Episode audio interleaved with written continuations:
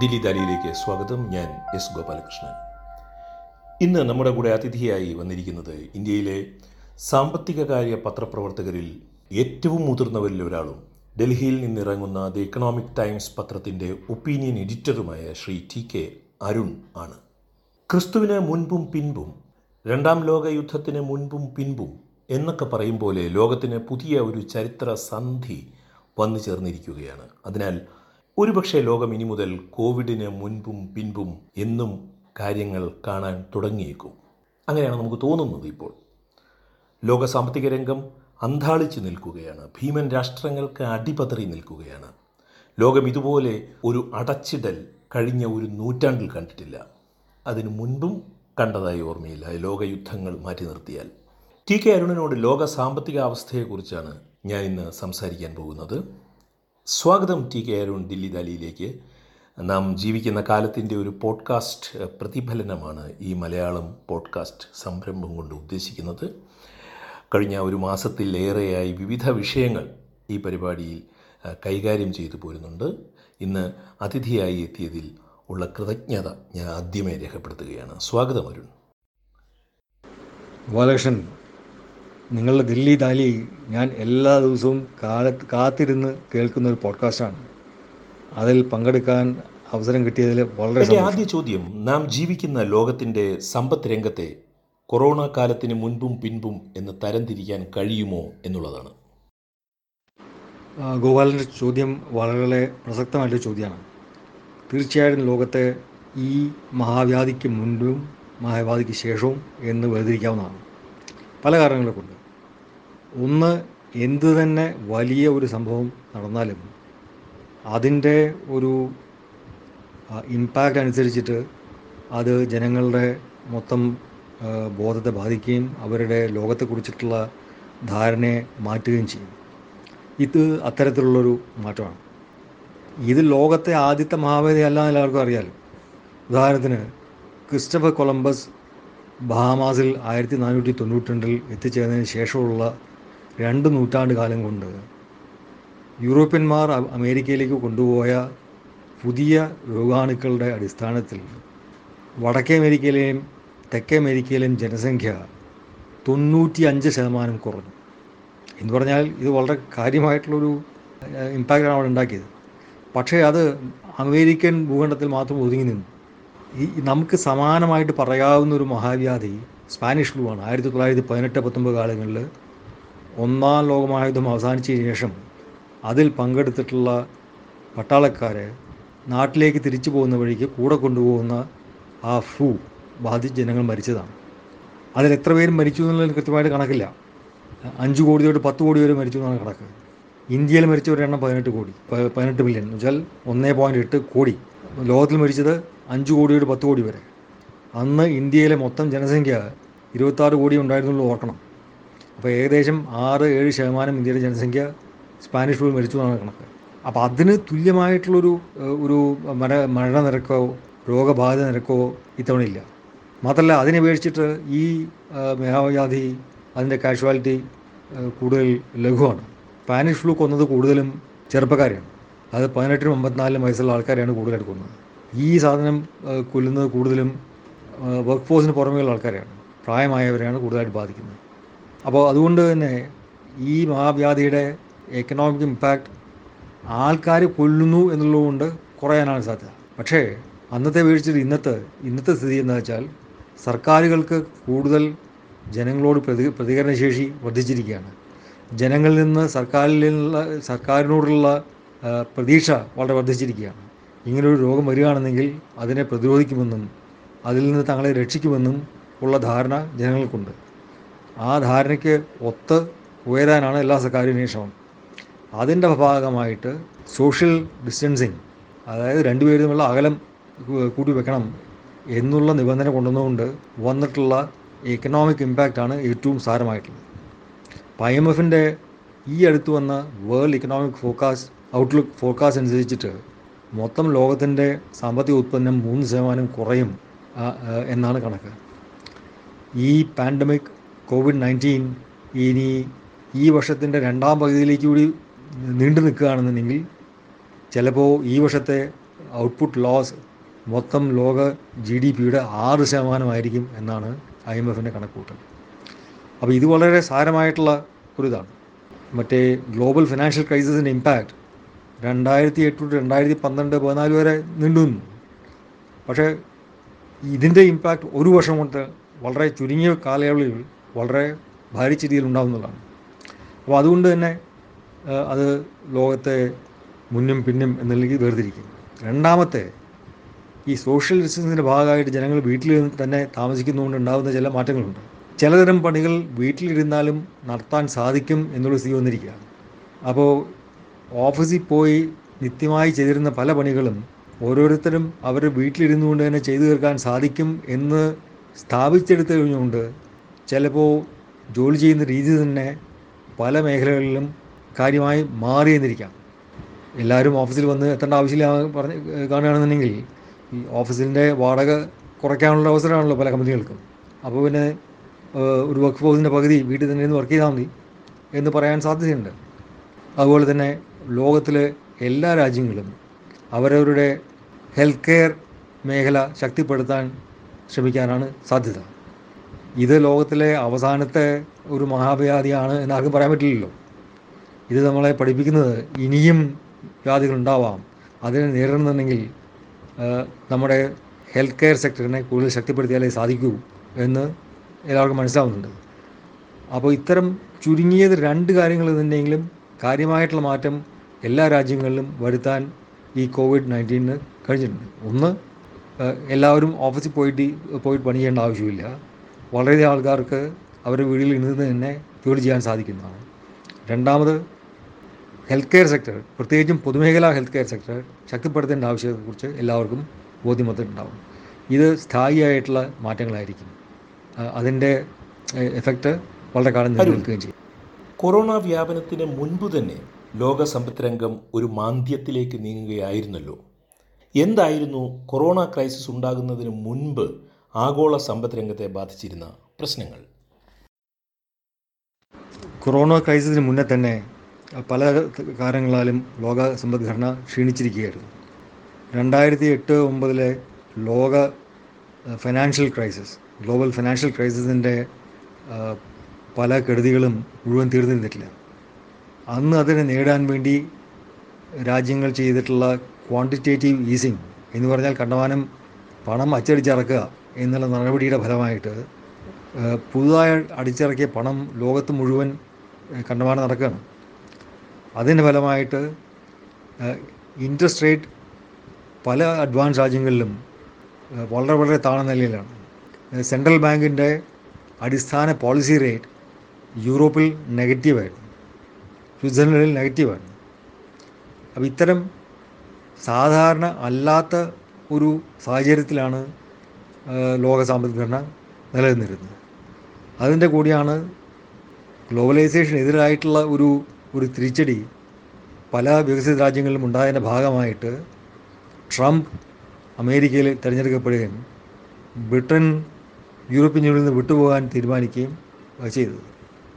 American പ്രസിഡൻ്റായി Trump വന്നതിന് ശേഷം ഒരു റൂൾ ബേസ്ഡ് ആയിട്ടുള്ള ഒരു ഗ്ലോബൽ ഓർഡർ, അതായത് നിയമം അനുസരിച്ചിട്ട് പ്രവർത്തിക്കേണ്ട ഒരു ലോക വ്യവസ്ഥ വേണ്ടാന്ന് വയ്ക്കുന്ന ഒരു രീതിയിലുള്ള നടപടിയാണ് സ്വീകരിച്ചത്. അപ്പോൾ ചൈനയുമായിട്ട് ഒരു ട്രേഡ് വാർ പ്രസിഡന്റ് ട്രംപ് പ്രഖ്യാപിച്ചു. അതിൻ്റെ ഫലം ലോകത്തിനെ മുഴുവൻ ബാധിച്ചു. അതാണ് ഒരു വലിയ ഒരു ഘടകം.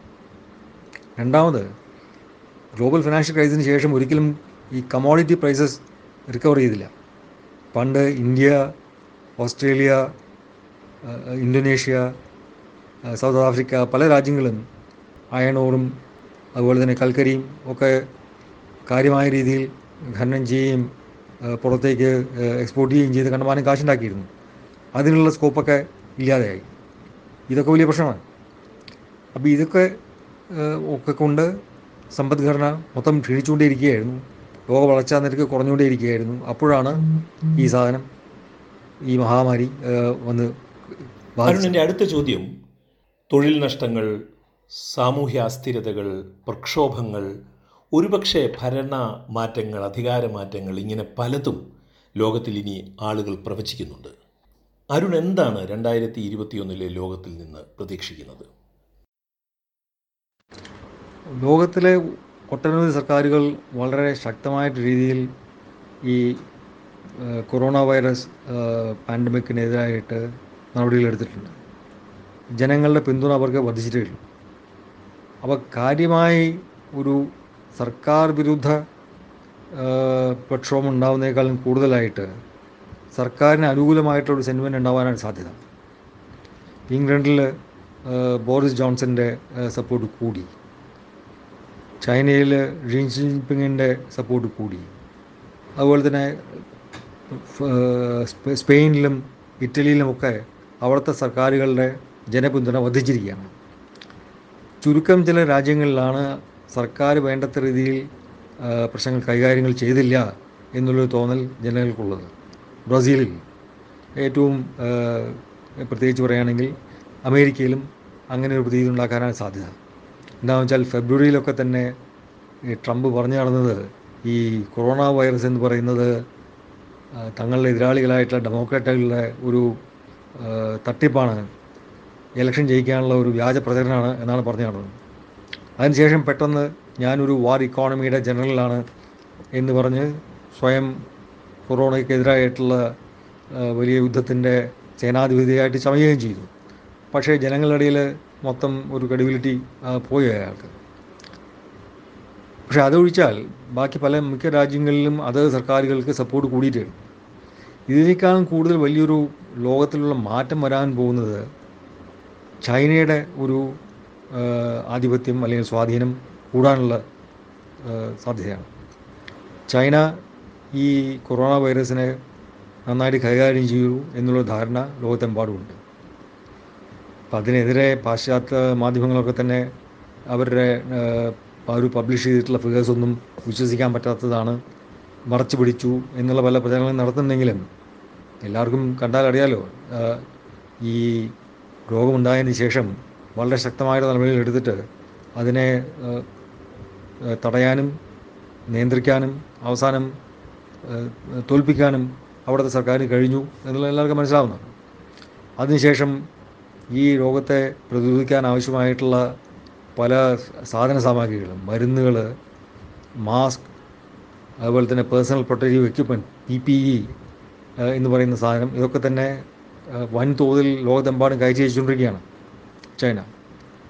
ആഫ്രിക്കയിലൊക്കെ അത് കയറ്റി അയച്ച് അവർക്ക് സ്വാധീനം ഉണ്ടാക്കാനുള്ള സാധ്യതയുണ്ട്. അപ്പോൾ ചൈനയുടെ ഒരു സ്വാധീനം കൂടാനും അതോടൊപ്പം തന്നെ അമേരിക്കയുടെ സ്വാധീനം കുറയാനും ഉള്ള ഒരു സാധ്യതയാണ് ലോകത്തിലെ വലിയൊരു മാറ്റം വരാൻ പോകുന്നതായിട്ട് ഞാൻ കാണുന്നു. അടുത്തതായി നമുക്ക് ഇന്ത്യൻ സാഹചര്യത്തിലേക്ക് വരാം. COVID-19 ഇന്ത്യൻ സാമ്പത്തിക രംഗത്തെ എങ്ങനെയാണ് ബാധിക്കാൻ പോകുന്നത്? അമേരിക്കയിലോ യൂറോപ്പിലോ ഇല്ലാത്ത ഒരു സമ്പദ്ഘടനയുടെ വിശേഷം ഇന്ത്യയിലുള്ളത് നമ്മുടെ ജോലി ചെയ്യുന്ന ആൾക്കാരിലെ 80% 90% ഇൻഫോർമൽ സെക്ടറിൽ വർക്ക് ചെയ്യുന്നതാണ്. അവർക്ക് ഒരു തരത്തിലുള്ള സോഷ്യൽ സേഫ്റ്റി നെറ്റും അല്ലെങ്കിൽ സൗകര്യങ്ങളും ഒന്നും തന്നെ ഇല്ല. ഒരു ദിവസം പണിയെടുത്തില്ലെങ്കിൽ, അന്ന് ജീവിക്കാനുള്ള വരുമാനം ഇല്ലെങ്കിൽ അന്ന് പട്ടിണിയാവുന്ന സ്ഥിതിയാണ് നല്ലൊരു ശതമാനം ആൾക്കാർക്ക്. അപ്പോൾ ഈ കൊറോണ രോഗത്തെ തടയാൻ വേണ്ടി ലോക്ക്ഡൗൺ പ്രഖ്യാപിച്ചതിന് ശേഷം വളരെയധികം ആൾക്കാർക്ക് അവരുടെ നിത്യവരുമാനം സ്തംഭിച്ച് നിൽക്കുകയാണ്. അതിൽ 1% സർക്കാരിൽ നിന്ന് കാശ് അയച്ച് കിട്ടി കഴിയാനുള്ള മാർഗം ഉണ്ടാകുന്നുണ്ട്. കുറേ ആൾക്കാർക്ക് സാധന സാമഗ്രികളായിട്ട് ആഹാരമായിട്ടും ഒക്കെ തന്നെ സർക്കാർ കൊടുക്കാനുള്ള ഏർപ്പാടുണ്ടാക്കിയിട്ടുണ്ട്. പക്ഷേ ഇത് എല്ലാവരിലേക്കും എത്തിയിട്ടില്ല.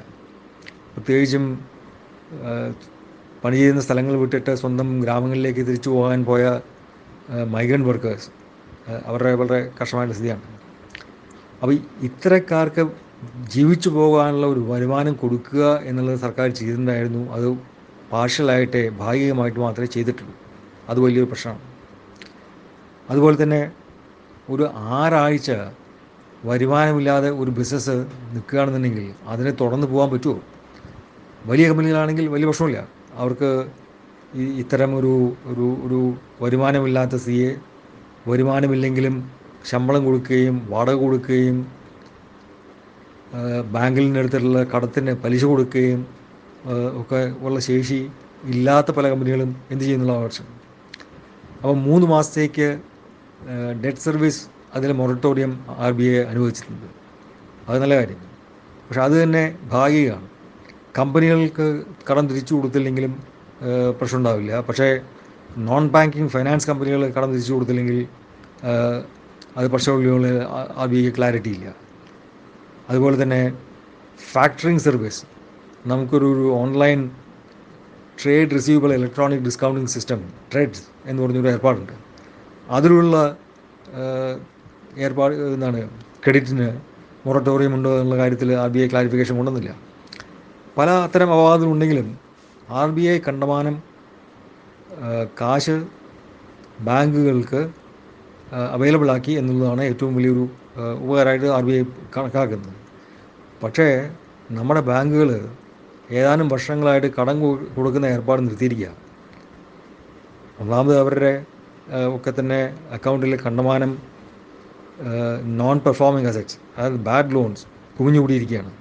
അതിൻ്റെ ഭാരത്തിൽ അവർക്ക് പുതുതായിട്ട് കടം കൊടുക്കാനുള്ള താല്പര്യമില്ല.